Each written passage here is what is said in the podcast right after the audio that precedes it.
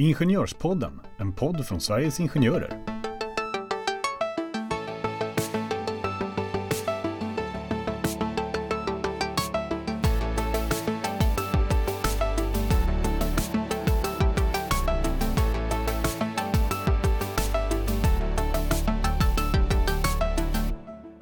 Vilka avtal är bindande? När är ett avtal oskäligt? Och när kan man egentligen häva ett anställningsavtal? Idag ska Ingenjörspodden beröra ämnet avtalsrätt och vi hoppas att dagens avsnitt ger er lite baskunskaper i ämnet. Nu kickar vi igång dagens ämne.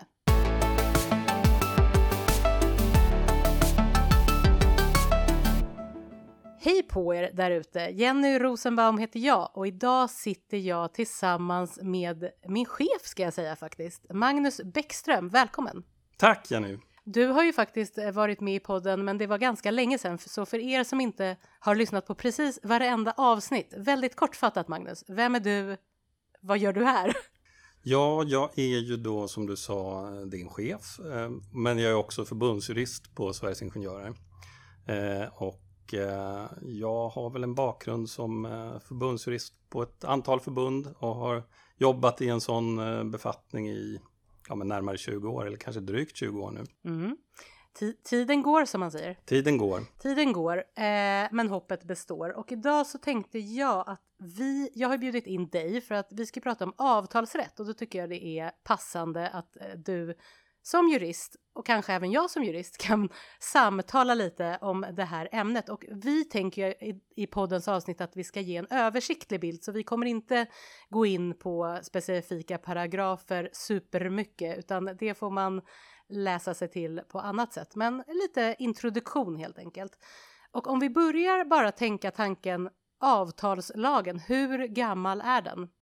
Avtalslagen den är skriven redan eh, 1915 eh, och om man slår upp avtalslagen så kan man snabbt konstatera att det märks.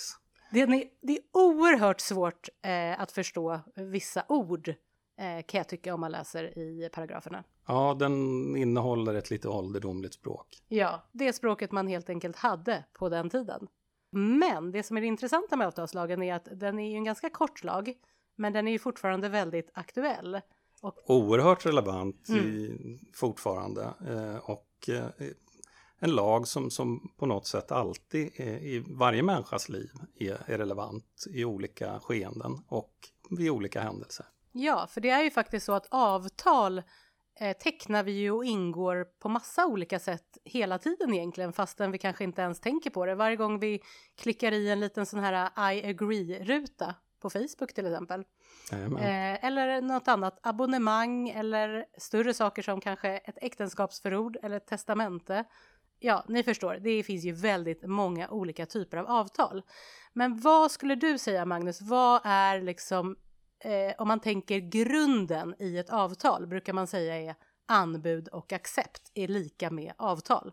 Så brukar jag eh, förklara det om man ska förklara väldigt, väldigt enkelt. Att någon ger ett anbud, någon accepterar. Mm, är, håller, ja, är, det så enkelt? Så, är, så, enkelt är det ju i, i teorin. Eh, anbud och accept, det konstituerar ett avtal. Mm. Eh, det är någon som, som lämnar ett erbjudande till dig, ett anbud.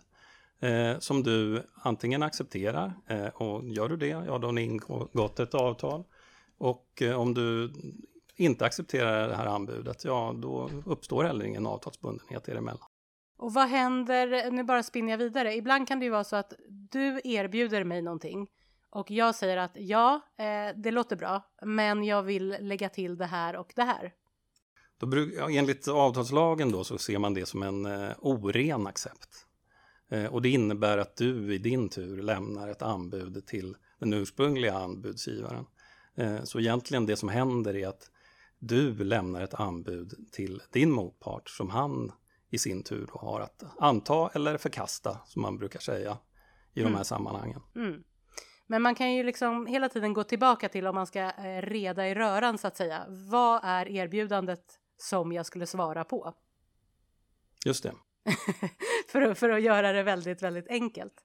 Ja, eh, men om vi går vidare lite. I... Det man kan säga, Jenny, det är väl så här att man ska tänka på att anbudet alltid är bindande för anbudsgivaren. Eh, ja.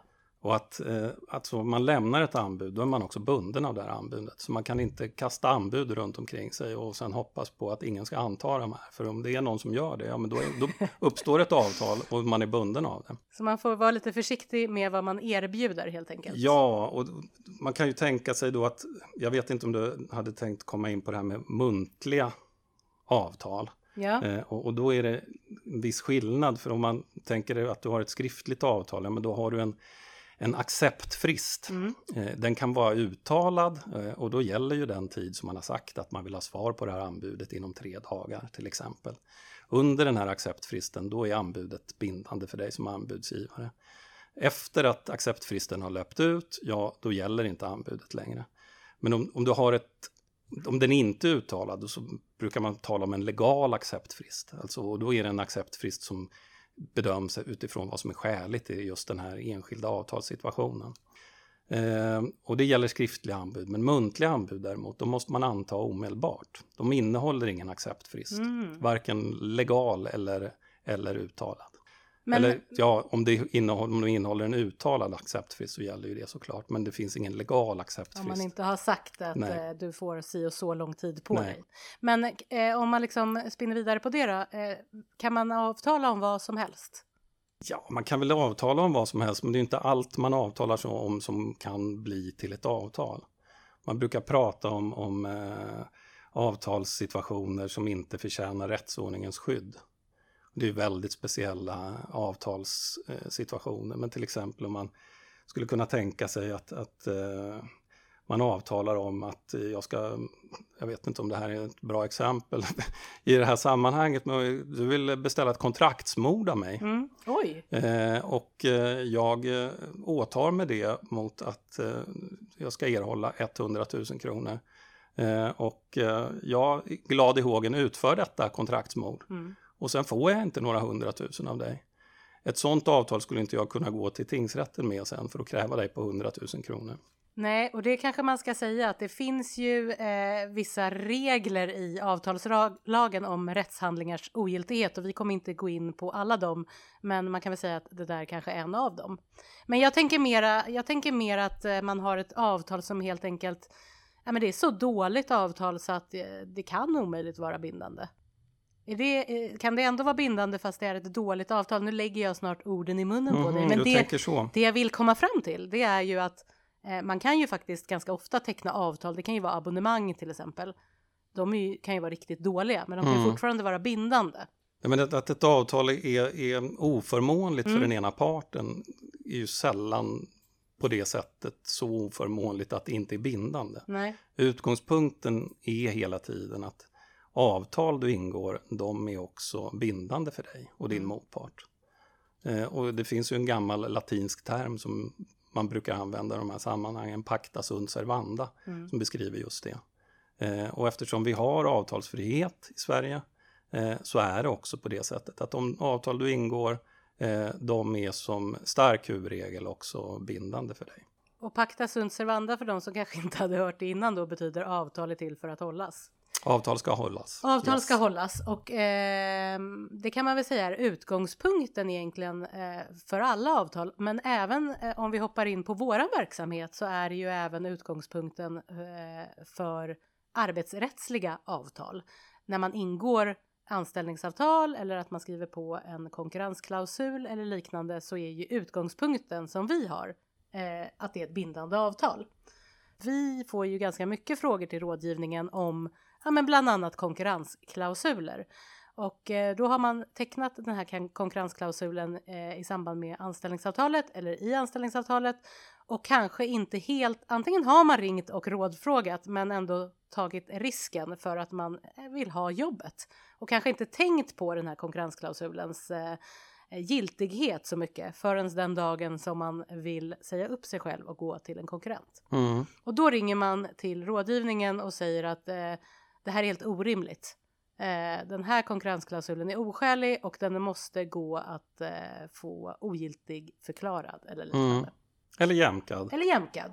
Eh, och, och, då är det ju så att avtalslagen innehåller ju en särskild paragraf som just har sikte på konkurrensklausuler. Och konkurrensklausuler, Janne, vad är det? Det är kanske inte alla som, som vet vad det är ens. Nej, alltså vi har nog pratat om det vid ett antal tillfällen, men en konkurrensklausul är ju egentligen en klausul som binder arbetstagaren att tid efter avslutad anställning inte eh, gå till en konkurrent. Mm. Eh, kortfattat kan man säga. Man får helt enkelt inte ta anställning var som helst Nej. efter att man har avslutat sin nuvarande anställning. Det har man avtalat om med sin arbetsgivare. Och så under ett visst eh, kan man då avtala om olika eh, aspekter i den här konkurrensklausulen. Ja, det brukar ju vara ett tidsintervall Mm. på mellan 6 och 12 månader. Mm. Eh, Sen kan det ju vara olika omfångsrika konkurrensklausuler. Ibland är en konkurrensklausul kanske bunden till ett geografiskt område. Eh, eller bund, du kan vara, ha en konkurrensklausul som är, innebär att du är förhindrad att ta anställning hos vissa särskilt uppräknade eh, konkurrenter till din arbetsgivare. Men många gånger så är konkurrensklausulen kanske eh, relativt omfångsrik Mm. och, och ger dig en, en, egentligen ingen möjlighet alls att ta anställning inom en viss bransch. Och då skulle man ju kanske kunna prata om någon typ av näringsförbud eller liknande. Ja, det kan ju få nästan den effekten. Mm. Men vad skulle du säga då för att om man, om man eh, för att liksom utbilda här nu, vad ger man för råd till en sådan medlem som ringer in och säger att det här är oskäligt? Ja, men Hur går vi vidare? rådet först och främst är ju att kanske kontakta oss innan man Mm. har skrivit under eh, anställningsavtalet innehållande den här konkurrensklausulen eftersom det är ju väldigt svårt att göra förändringar i avtal efter att de är ingångna. Eh, Så det är det första rådet. Eh, Läs igenom ditt anställningsavtal noga innan du ingår det.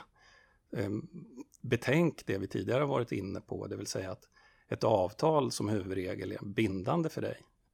Du kan inte eh, med särskilt stora möjligheter till framgång hävda att eh, avtalet på något sätt skulle vara otillåtet, oskäligt eller ogiltigt i förhållande till din motpart.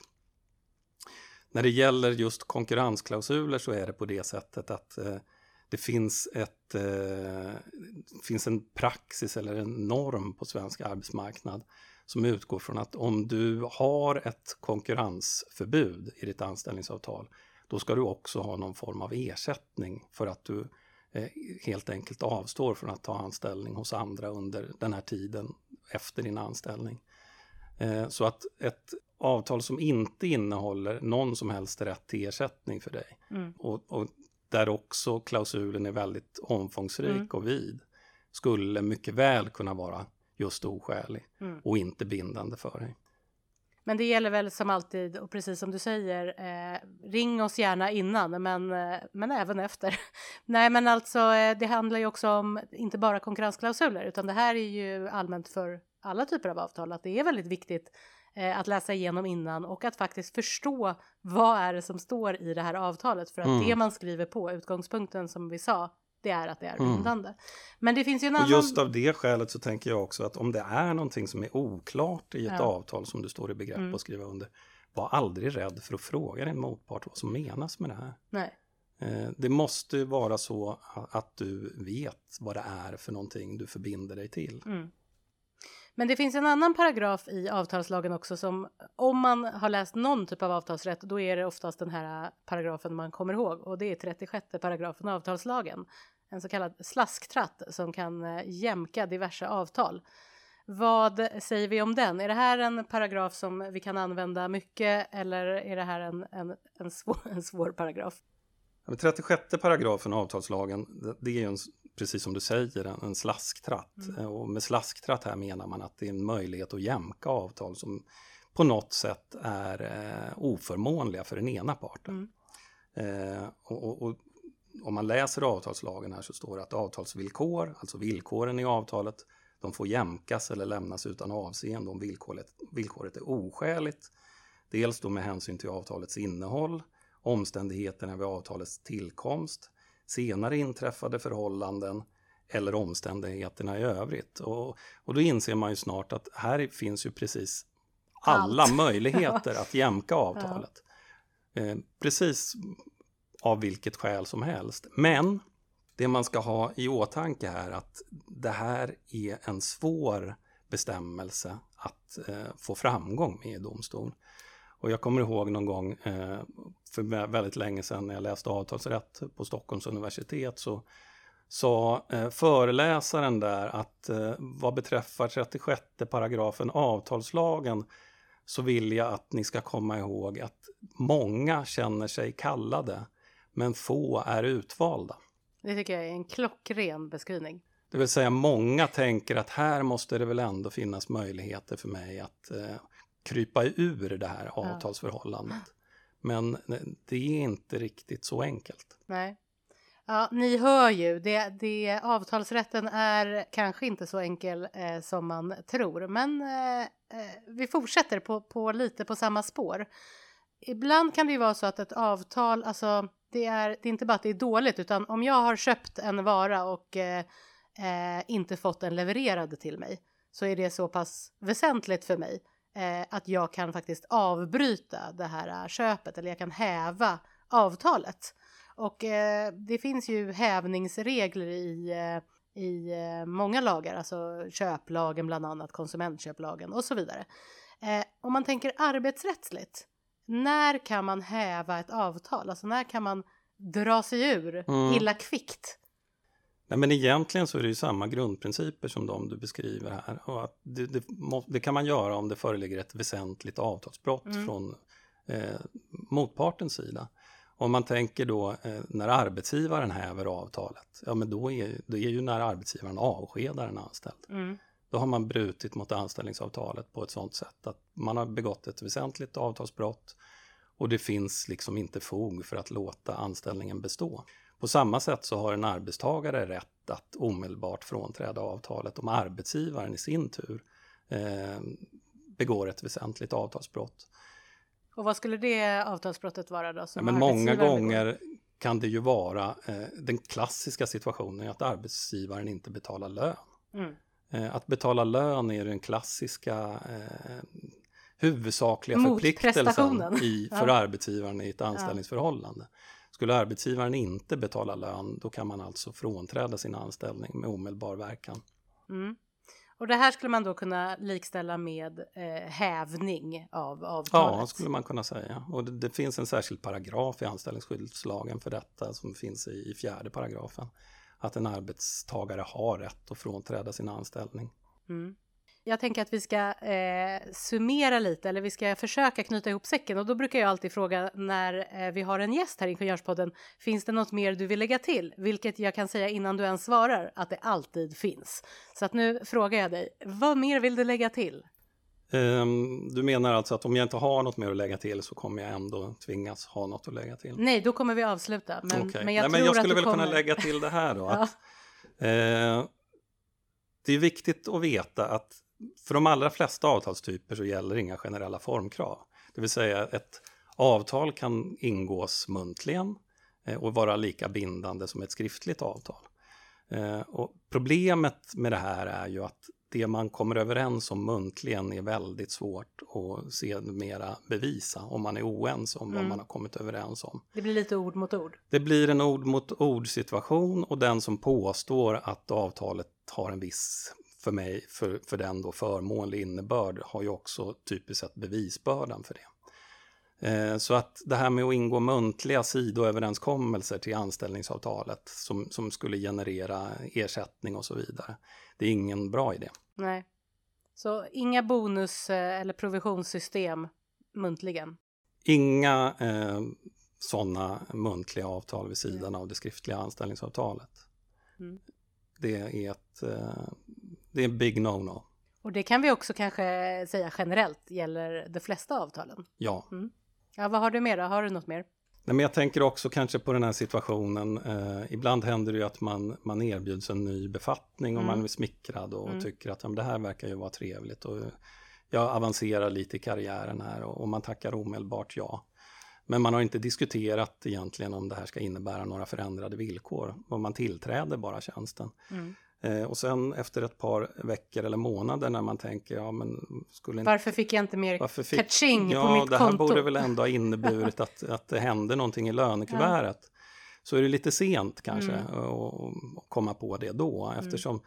då skulle man väl kunna se det som att du har accepterat den här nya tjänsten på de villkor som du hade i den tidigare. Då kan det bli svårt att hävda att man juridiskt skulle ha rätt till eh, någon ersättningsnivå som, som man inte har överhuvudtaget talat om i mm. samband med att man accepterade den nya befattningen. Ja, nej men eh, det där är bra. Jag tänker också att man, man kanske inte ska vara Eh, nu ska jag inte säga ordet naiv, men alltså jag sa det. Nej, men att man, man ska ändå skriva avtal när man är vänner. Det sa en professor på familjerätten när jag läste familjerätt. Det är ja. väldigt bra att skriva avtal när man är vänner och kan skaka hand på det. Det är nog jättebra. Mm. Eh, jag kan ju berätta om första gången jag ingick ett anställningsavtal. Jag tror att jag var, mm, det var i sommarlovet mellan åttan och nian tror jag. Mm. Eh, och Eh, jag hade fått prao på Göstas blommor som låg i Hötorgshallen. Mm. Eh, och jag inställde mig där då och på en överenskommen dag, jag hade praoat i två veckor och frågat, och jätteorolig var jag, jag tyckte det var obehagligt att ställa frågan om jag kunde få sommarjobba där. Och det skulle jag få. Och så kom vi överens om att jag skulle komma dit, och jag minns inte vilken dag, men någon dag i, i, i juli tror jag. Mm. Och så skulle jag få sommarjobba där i fyra veckor. Men något annat hade vi inte kommit överens om. Vi hade kommit överens om att jag skulle komma dit en viss dag, men inget mer. Eh, och när jag kom dit, ja då hade de ju glömt bort för det första att jag skulle sommarjobba där. Men det gjorde ingenting, de tog glatt emot mig. Eh, men jag kom ju inte mig för att fråga vad skulle jag få för lön? Då? Fick du ens någon lön? Efter ett par veckor så tänkte jag så här, men det här är ju ändå en brännhet fråga i min situation. Eh, så då tänkte jag så här, men jag måste, jag samlade mod till ja. mig och så frågade jag, men vad får jag för lön? Och då tittade han på mig och bara, men du grabben, det blir en slant. Var det Gösta själv då eller? Det var Göstas son ja. faktiskt. Men det kommer att bli en slant grabben, det kan du räkna med. Och då tänkte jag, jag, jag, jag tänkte, ja, det blir en slant. jag vågade inte fråga mer om det faktiskt. Eh, så att det visade sig att det blev en slant också i slutändan. Det var inte så att de Men det var ingen stor slant? Men slanten var ju ungefär hälften så stor ja. som alla andras slantar som sommarjobbade eh, i min vänskapskrets. Ja. Så det kan ju finnas anledning att... Eh, Ett visst incitament att helt veta enkelt, vad man avtalar om. Mm. Men du, det där var en underbar historia om eh, Göstas blommor. Det får bli eh, avslutningen, tänker jag, på dagens avsnitt. Eh, vi kan bara summera eh, väldigt kortfattat eh, och det är väl att läs och tänk på vad ni skriver under. Eh, ha en dialog med den som är avtalspart eller motpart. Och om det är så att ni kommer överens, se till att ha det skriftligt. Och sen kan vi väl avslutningsvis skicka med att ni kan alltid skicka in anställningsavtal till rådgivningen eh, eller även kan ni skicka in konkurrensklausuler eller överenskommelser om anställningsupphörande och diverse. Men eh, vi eh, säger tack och hej och tack så hemskt mycket Magnus för att du var med oss idag. Tack. Hej då!